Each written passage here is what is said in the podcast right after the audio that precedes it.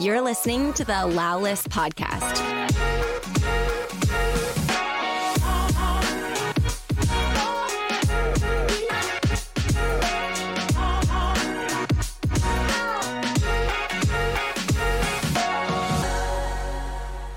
Hey, you guys, it's Lauren here. Welcome back to another episode of Allow List. This is another rewind episode as we gear up for season four. We're super excited to share some of the old episodes we recorded on our previous podcast that are really aligned with the consumer focus of this show.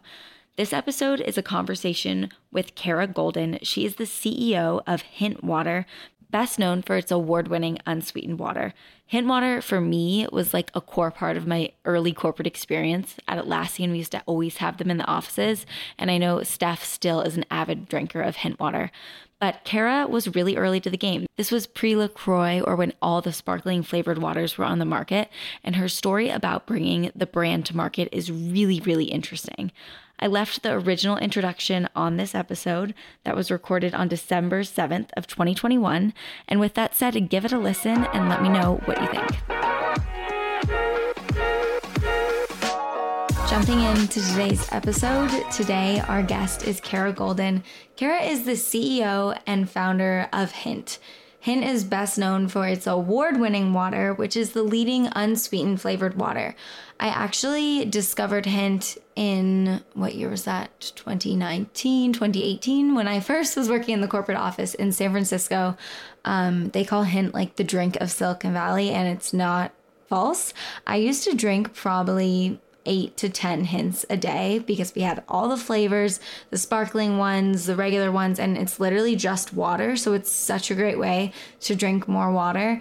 And before I had Kara on the podcast, I actually was lucky enough to get a case of Hint Water and her new book, Undaunted, which I highly recommend you read. It's a story of her founding Hint Water, but it's also kind of a self help book with tons of lessons woven in. So it's a great, easy read, and it's just a really incredible book.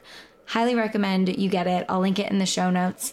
But today we dive into Kara's journey building Hint and really her advice for young entrepreneurs and for young people in the workforce around not being complacent and really thinking about what they want. A big topic of this conversation today was that most people actually don't think about what they want and then they expect just this life and the things they want to fall into their lap. And Kara really offers some tangible ways to navigate thinking about what you want and really navigate those early career days and how she dealt with competitors and people saying no and telling her her product wouldn't work and companies like Coca-Cola coming out with copies of her product. This was such a great conversation. Kara is an incredible woman to learn from and I know anyone can benefit from listening. So, without further ado, here's my interview with Kara Goldin.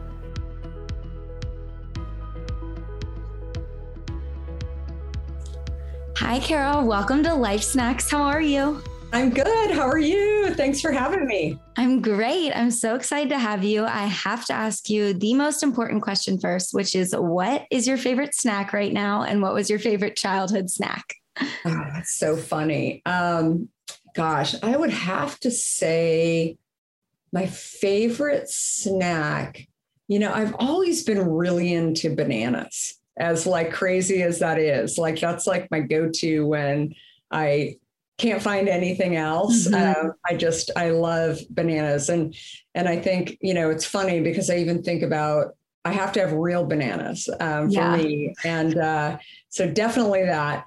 Um, i don't know. I i would say back way back when probably fritos were mm-hmm. like up there. Um, i can't I can't say that I eat them too much, but uh, actually Trader Joe's has a pretty good version of those. Ooh, they do have a good copycat Frito. Yeah, yeah, yeah. Those are those are probably my my guilty pleasure, uh, and um, yeah. So it's uh, I'm, I I can't say that I'm a huge snacker uh, as much as um, as or I guess I should say I don't call it snacking. I guess it's technically um, snacking, but pe- but something to kind of get me through the day. I really I've used food today as as just energy, right? It's yeah. fuel.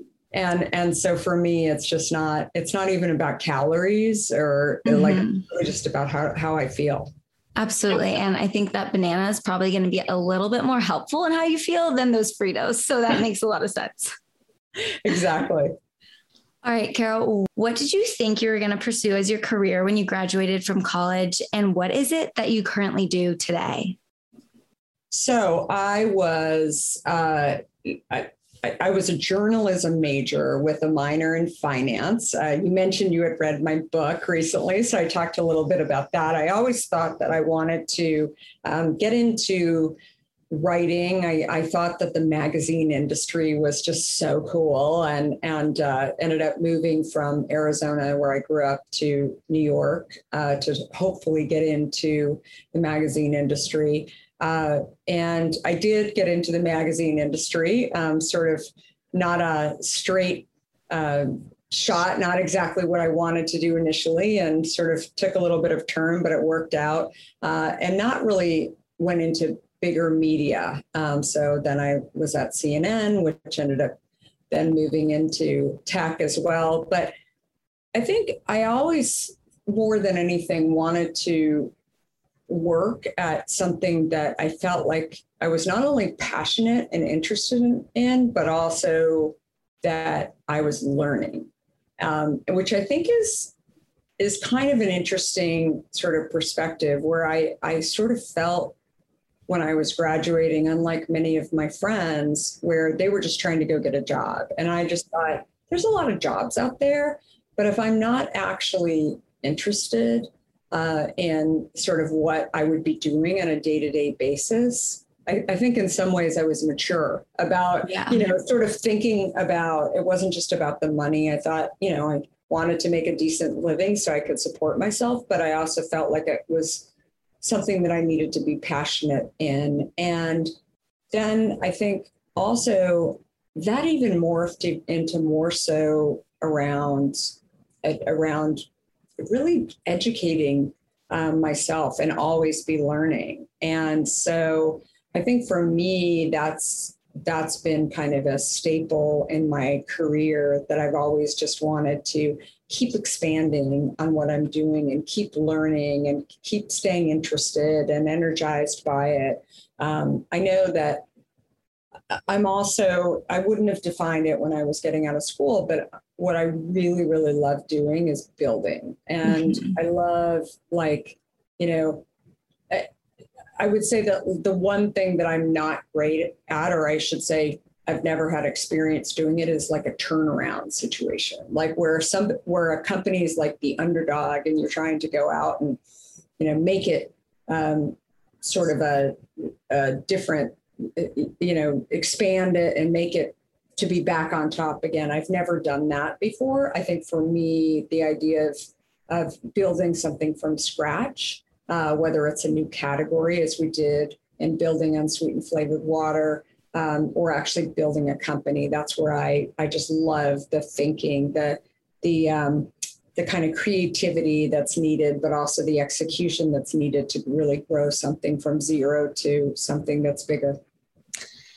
So, you did a lot of learning because you went from tech to the beverage industry. And can you tell us a little bit about that transition and really what the mission behind Hint was for those who haven't tried the water? Yeah, so I started out in the early days of, of tech uh, in the 90s when uh, I ended up getting a, a role with a little startup that was five guys, not in a garage, but in a small office that they had all worked at Apple. They had worked with Steve Jobs. Uh, I did not work with Steve, but I was mesmerized by kind of their thinking of, you know, we're going to get ready for the next iteration when uh, the speed of the internet will be faster.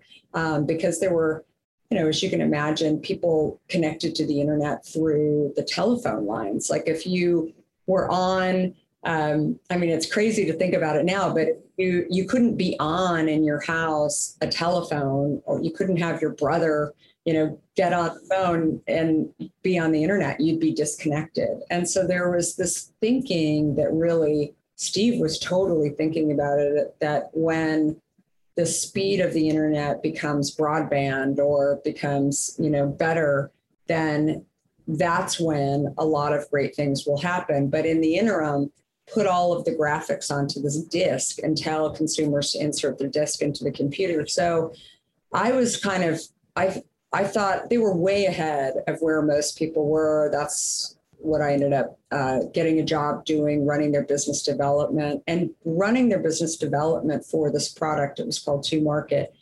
That uh, I had no technology experience. I had no idea what I was doing. Um, you know, I truly had my own walls up around me, um, kind of almost convincing people not to hire me to go and do this crazy thing because um, I had no experience in the industry. But what I realized is that, you know, experience and your ability to sort of get up every day and keep figuring out how to make something happen um, is it, it is the latter is what's much more important than mm-hmm. actually the experience. And sometimes when you don't have the experience, when you don't really know what you're doing, when you don't have a roadmap, that's when you can actually, um, you know, make a lot more progress. And sort of ignorance is bliss, sort of mindset more than anything else.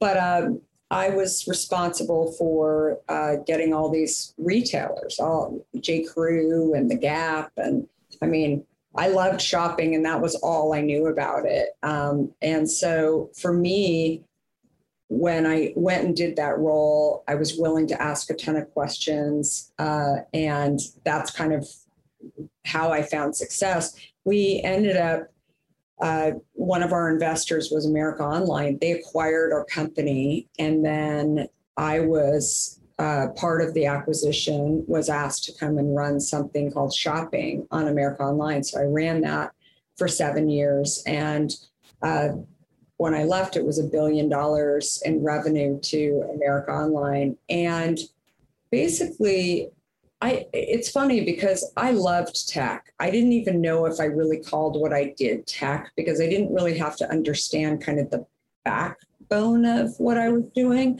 Like I I would be able to, you know, sit in a meeting and be humbled by everything that I didn't know and willing to, you know, learn about a lot of different things. So I would sit in the room with engineers. I wouldn't know how they got from point A to point D, but I was interested. I was fascinated. I knew that what they did was an important component to what I ultimately wanted um, to get done.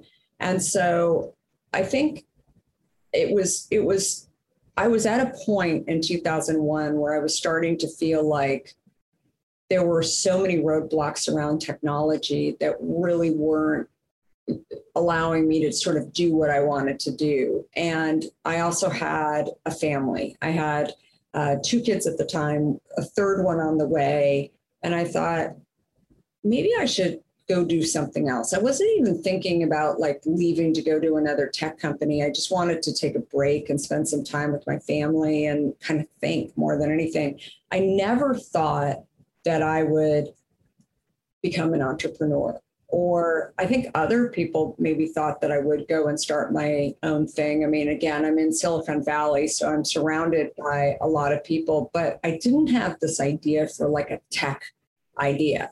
But when I was looking at how I was enabling my children to be as healthy as possible, that's when I started coming up with these ideas for, um, you know, making sure that they had the right baby food, they had all of the right things that they needed. And then there was some crossover one day when I started to think about how I really wasn't as authentic as um, as you know maybe I I was seeming to be around you know making sure that all of their food was great, but here I was putting crap into my body, you know, and and it was at that moment when I thought well, here I am drinking my diet soda, Diet Coke in particular, and it's really not that great for me, probably. There's a lot of ingredients in here that I don't understand. And so I, I really started thinking if I could ch- make those changes, maybe I could even clear up some of my own health issues. Um,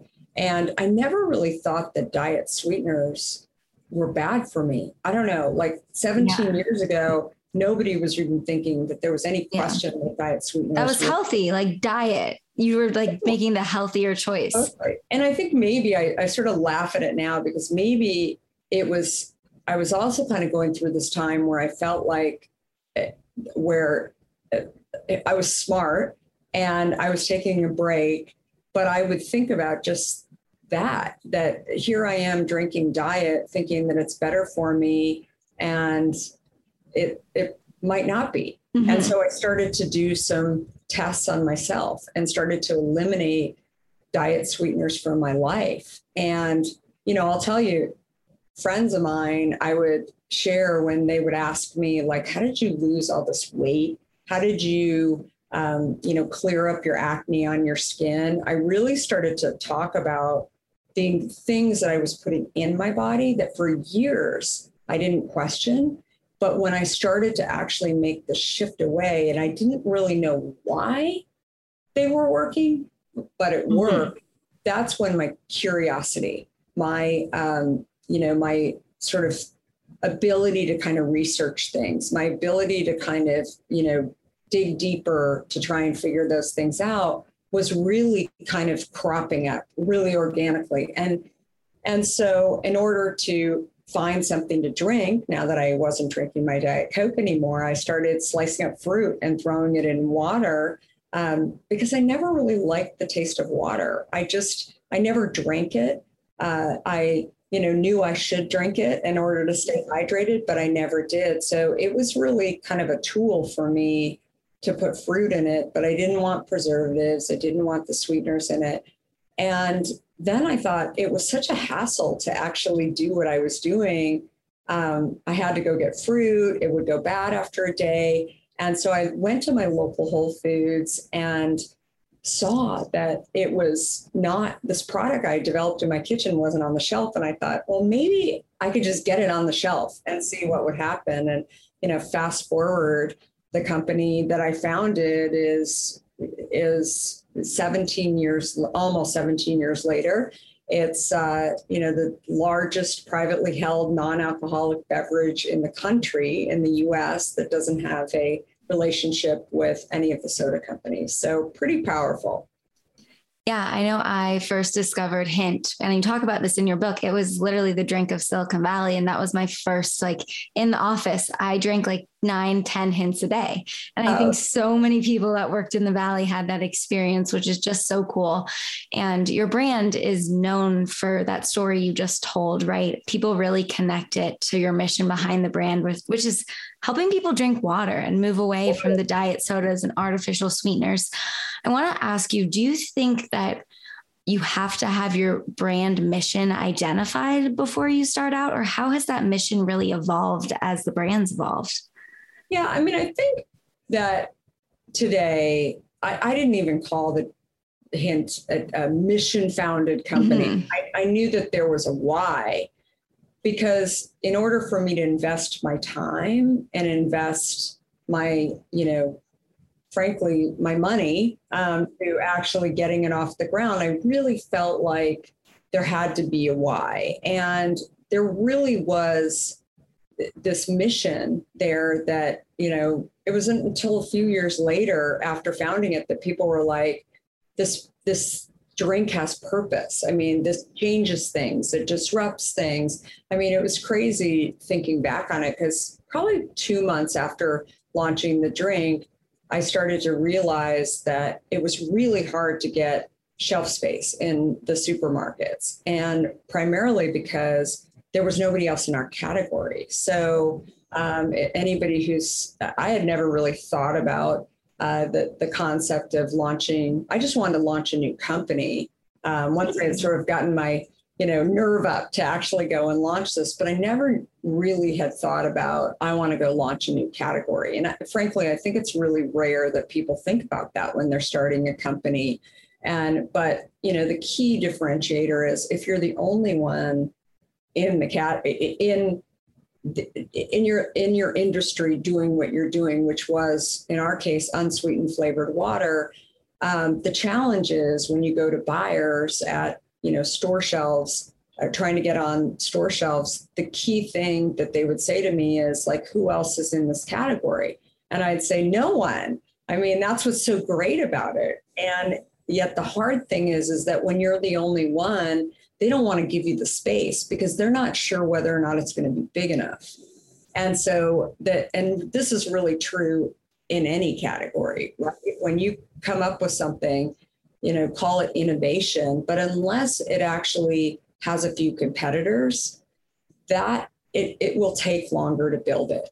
Um, you know, you may not be able to actually get shelf space if you're relying on on stores to actually stock your products so that consumers can buy it. I think in many ways, D2C has changed that for so many brands. Um, but I think that going back to your original question around the mission, I think that one of the ways that we were able to get people to understand what we were doing so that we could organically grow our category was really to tell the story of the why and what was the mission and what was the purpose. And that has you know really helped people to understand why they would purchase the product and and consume it and uh, and invest in it and all of those things yeah. And you talk about in your book how there was no one in the space in the beginning, right? And then there was people and with really big names at these big beverage companies that popped up and tried to compete. And I thought it was so interesting because I had never thought about this way. But you were like, at first we were kind of worried about these competitors, but then we just realized they helped us grow out the the category. Totally and I'd love to hear how you how you navigated having competitors and copies and things that came up in the industry and how someone that's starting a business on their own should look at competitors when they are copying or replicating their products.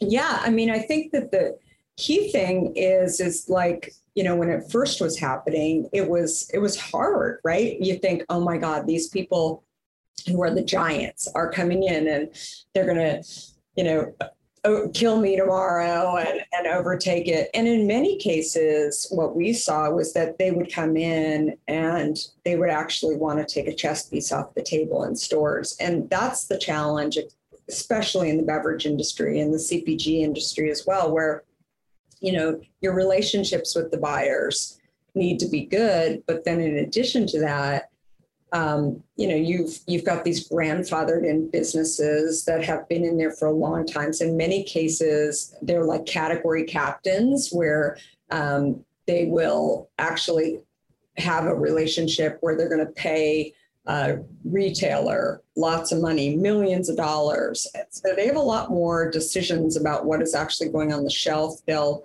have more space than anybody else on the shelf and so that's what was happening to us. Like as we were continuing to grow when we were young, what we were seeing was that, you know, a lot of these big guys knew that we were around. And so they were starting to come in. We were excited that we were getting traction, but then they were coming in and disrupting us by basically saying, well, we're going to do our version of unsweetened flavored water and you don't need hint. And so I was devastated, right? And I think like the only way that you can actually, uh, you know, really help yourself when those kind of situations happen uh, is something that I share with entrepreneurs in every industry. It's like always diversify, right? Even when you go and get that, you know, the greatest thing that ever happened, um, distribution out there, always know that if it goes away tomorrow, that you have options, right? And so that was kind of,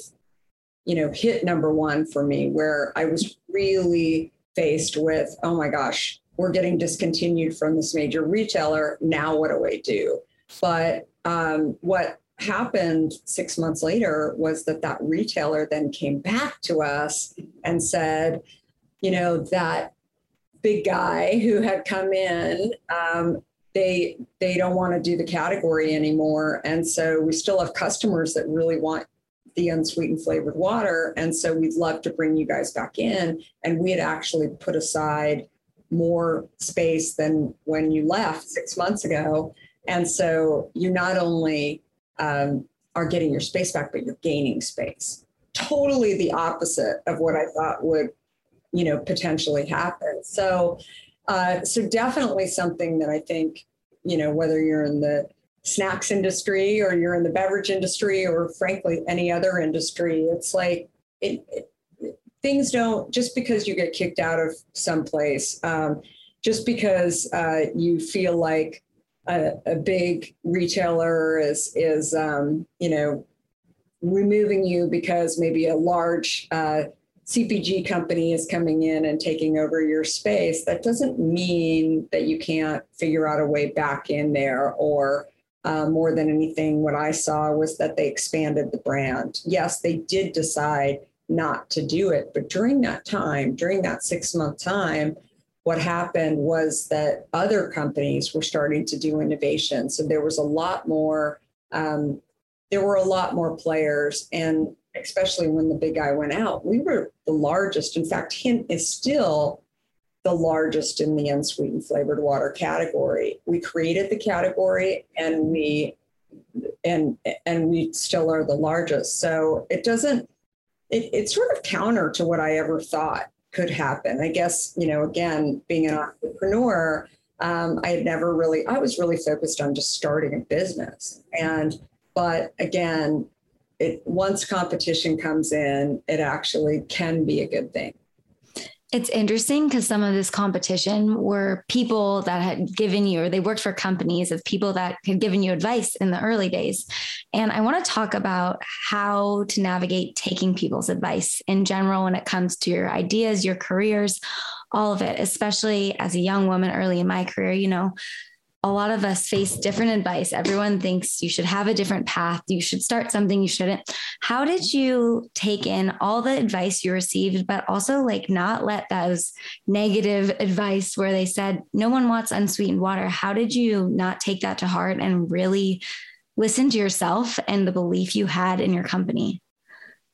Yeah, I think for me, having a connection with customers early on and always you know, today we call it engagement, right? Mm-hmm. And I think you can get engagement by uh, responding to customers, whether it's on a you know customer service line or um, you know literally like being the customer service line in the beginning and kind of hearing what consumers would would ask. I mean, believe it or not, many times on those customer service calls. And again they can come calls or emails or whatever. They're not just asking about an order and you know why it hasn't been received or that that there's a problem. There's a lot of those calls that come in where people are actually sharing their story of how you know they love the product et cetera.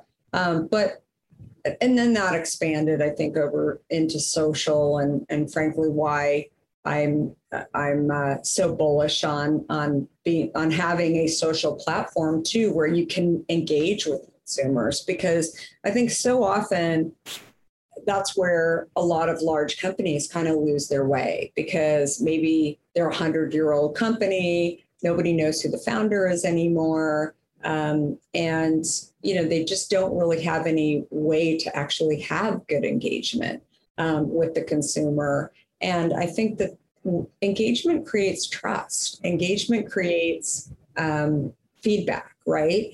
And so when you have those days where you've got doubters or hard challenges or whatever it is, you you think back on those emails, on those conversations that you had with people that are telling you how your brand has help them. It's not just about that they love the product. And I think this goes back to, you know, your comment about mission-based companies too. When you do a mission-based company that has meaning and purpose, not just to you, but to others, it's a powerful thing. I I tweeted about this actually a few weeks ago. I have tons of um, merchandise that says hint on it, my luggage, my jackets, you know, and and my mask. And I was going through an airport in New Orleans, and I had like four people come up to me while I was going through the airport to talk to me about their experience with the brand. That's like a powerful thing. I mean, how many brands have you touched in your lifetime, right? And, and be able to have somebody take their time to walk up to me to talk about their own experience with the Hint brand uh, is is such a powerful thing. And again, the mission it started with me just trying to find a drink that actually was cleaner, that didn't have the sweeteners in it. But I feel like so many of the stories that I hear from people all kind of relay into into that as well but people relying on the strength to help them change their health in some way whether it's maintain their um, their insulin levels and and control their type 2 diabetes or people who have been cancer patients who the only way that they got through the chemotherapy treatments was to drink a product like hint really powerful stuff that again you know, to think that it was just about me trying to get to, to like water. Yeah. Uh, it means something else to other people, and that brand continues to expand. So, in your book, you talk about this moment that I think a lot of our listeners could relate to or could hope to relate to. And it's when you show up at Fortune magazine and you ask for a job. And you also talk about showing up at Whole Foods in your book, asking to put the water on the shelves. And I have to ask you, were you always this confident in your ability to ask for the things you want? I think, especially as women, we struggle to ask for the raise, to ask for the promotion. Like, what advice do you have around confidence for young women? You know, it's a, it's a great question. I think being the last of five, I, I learned early on that if I didn't ask, I wouldn't get right. And so it was uh, it was definitely you know everything from my mom taking me to gymnastics. If i didn't ask her if she could take she could give me a ride it wasn't going to happen right? Like it and so i think that parlayed into the rest of my life that i just realized that if i that i had to speak up i had to tell people what i wanted to do and if i didn't then i couldn't complain. And i think that that's something that i share with you know, not just women, but all people in general. It's just that, again, it may not go your way. Uh, you, but if you don't actually tell people what you want and you go along with what they want to do, then don't complain about it, right? You have to actually use your creativity, um, use your persuasion um, in many ways to be able to say, here's what I really want to do. And you'd be surprised at how often people don't do that uh, to your point um, and you be the differentiator in the world. Um, and and i think you know again it's not always going to work out and you have to be able to um, to really share what what you want. I think so often people don't even know what they want though. They don't think about what they want either and they expect that you know those things will come to them yeah, like fall in their lap. Yeah, and I think you know it's it's interesting. It's something I've thought a lot about too. That you don't rely on other people to actually, you know, make your life better. Mm-hmm. Right. Right. And yeah. maybe they should give you that promotion that you know you so well deserved but you know if maybe they're thinking about 10 other things 10 other people and unless you actually speak up and actually tell people. And again, I don't think it has to be something that you have to get angry about either. You just are, you're just telling people what you want. And, you know, something else I always tell people too is with telling people what you want, uh, I, I think you're putting stakes in the ground too. You start to think about it, but it's better than being eaten alive, but eaten up by you know this anger or this feeling that you're getting ripped off in some way or something's not happening for you. I think that you know that with putting stakes in the ground comes this confidence and comes this feeling of well if this isn't going to happen if i'm not going to get that raise um, if i'm not going to get that ride to gymnastics whatever it is then you think well what's plan b? You know what's what else could happen? And I think that that's something that I think people really need to think about as well. I love this point in your book that you talk about when you're talking about your employees once they feel complacent in a role, or even just like you're like, once they get good at a role, it's time for them to move on to the next role because you don't want people to just be complacent and go to work and do the job and stop continuing to innovate. And I think that was such a good point for a lot of people that are young in their career that maybe got that first job or second job. And they're like, well, it, it pays well and I can kind of do it well, but I don't really like it. I think so many people have those experiences in the early days of their career. And what advice would you offer them around looking for the things that they are interested in or understanding how to make a pivot? Yeah, well, I think that with experience, uh, you know, and and that doesn't necessarily mean that you're mastering anything, but you're just seeing a lot more. Take those different chapters in, you know, your book of life and figure out what you liked about those things, what you didn't like about those things, what what you're curious about too. And I think like the biggest challenge is actually finding, figuring out what you are really interested in doing, what motivates you every single day. I always found that I happen to surround myself with people, my closest, um, you know, people that I hang out with don't do what I do. And, and it's it's so interesting to me and I'm interested in having you know conversations with them. I have a ton of friends that are lawyers for example. I'm not a lawyer but i'm really intrigued by it. I'm interested in it. It doesn't mean that i'd want to do it every single day.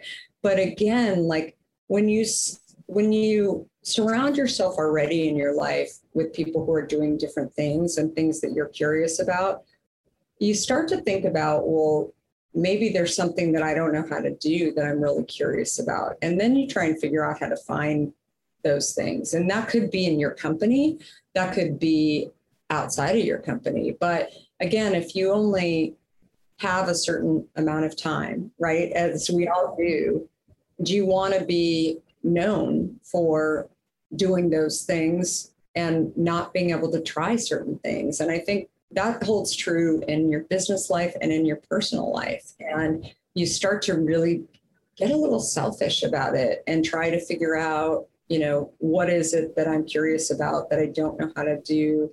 I don't even know what it's called, right? Yeah. But you, there's so many jobs out there you might not even know exist because you oh, haven't I mean, looked yeah, into like, it. Just as an example, I mean, probably one of you know the hottest jobs today is like supply chain. I mean, yeah. and that used to be I don't know. It just doesn't sound like a very, you know, sexy, exciting job. I mean, that today is very complicated, right? And it's I was just speaking with somebody, um, a CEO of a company, and a lot of her manufacturing is done in Europe. Well, you know, this whole pandemic has changed the world about figuring out like how do you manage risk? How do you, you know, figure out if there's a pandemic in another country but not in yours, where you've got shutdowns? How does it affect your business? Like there's there's just, you know, it's really interesting and and I think again, it doesn't mean that it's. Uh, it, it, I think roles change. Roles get created too, and and I think that you just have to figure out exactly, um, you know, what those things are. Maybe also maybe you're doing a role in one industry and then you take that role you feel like you've kind of maxed out of your company or maybe you're not really interested in the other companies that sort of are you know doing this in your industry. Maybe you take what you know in your industry and you take that into another industry right? Or you know that's exactly what's needed. I mean that's how a lot of innovation comes when people take their experience from one industry and bring it into another industry to make it better. And so i think it's it's being creative being um, you know being willing to to learn from people and talk to people. I talked about this before. I mean, I think social media today, especially like on LinkedIn, learning about, you know, you have so many leaders that are on that are actually sharing, um, you know, their own experience about what they know. And there's lots of different, you know, podcasts that are on, are getting interviewed as well.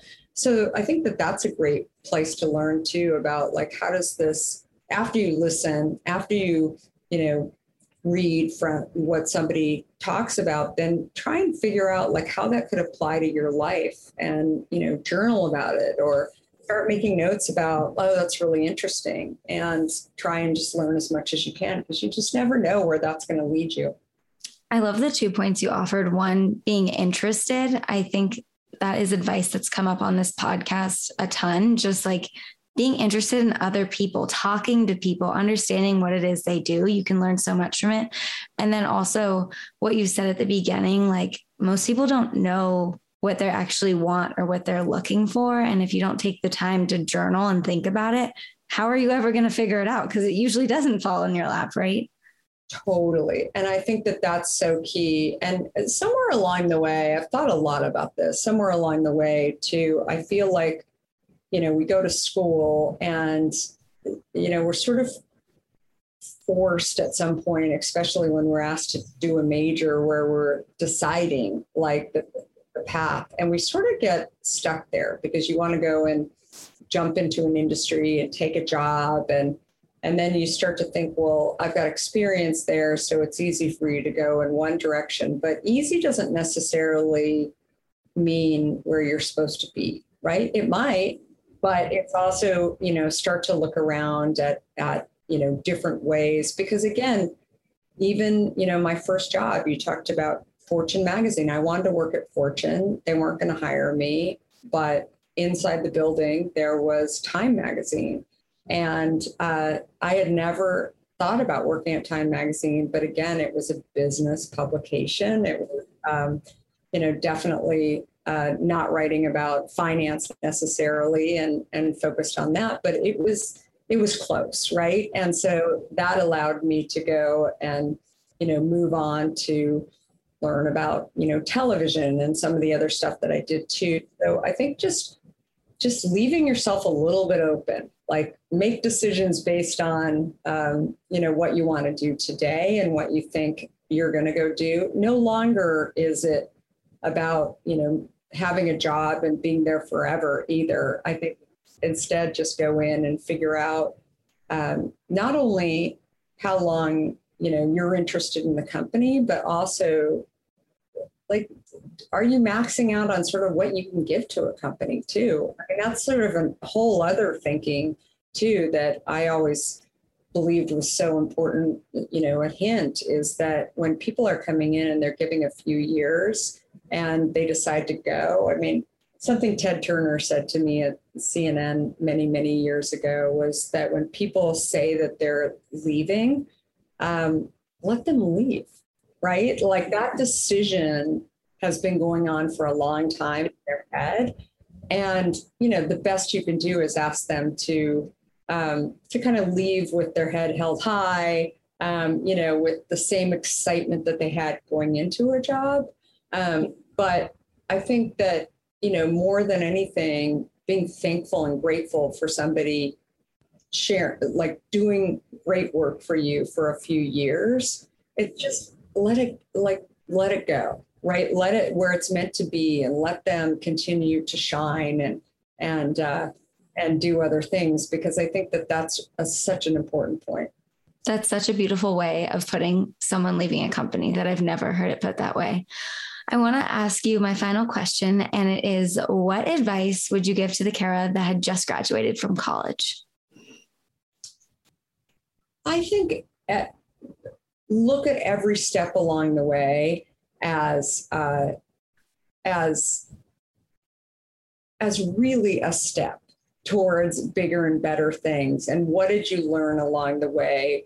Uh, be able to look back on on where you were when you came to that step and maybe how much you feared, how much you um, how much you weren't sure whether or not you're going to be able to achieve and you did all of those things i think are so so critical and that it's a long journey right and you have to don't be in a race um, you know, make the right decisions along the way, uh, practice kindness, surround yourself by kindness as well. And, uh, and I think more than anything, when you do that, that's what, that's what success is at, at the end. People who are, you know, not as not as happy not as fulfilled are really the people that are not practicing those moments where uh, of appreciation, of gratitude, of kindness. That's beautiful advice. Thank you so much for sharing all of your wisdom with us today. Where can our listeners connect with you and purchase Hint Water? Yeah, definitely. Uh, Kara Goldin uh, with an I all over social. And uh, also, uh, Hint is on drinkhint.com or on Amazon, and uh, and definitely available in, in, stores all over the U.S. as well. So, uh, but thank you so much, and hopefully. You'll also get a chance to pick up a copy of my book, Undaunted Overcoming Doubts and Doubters. It's really the journey of, of building Hint and some of the stuff that we talked about today, but hopefully you'll get a chance to read it and then let me know what you think. Thanks for listening. Connect with us on our socials at Allow List VIP. And if you've made it this far, you probably enjoyed the conversation. Or you fell asleep. so if you wouldn't mind, take one minute to rate and review the show wherever you're listening.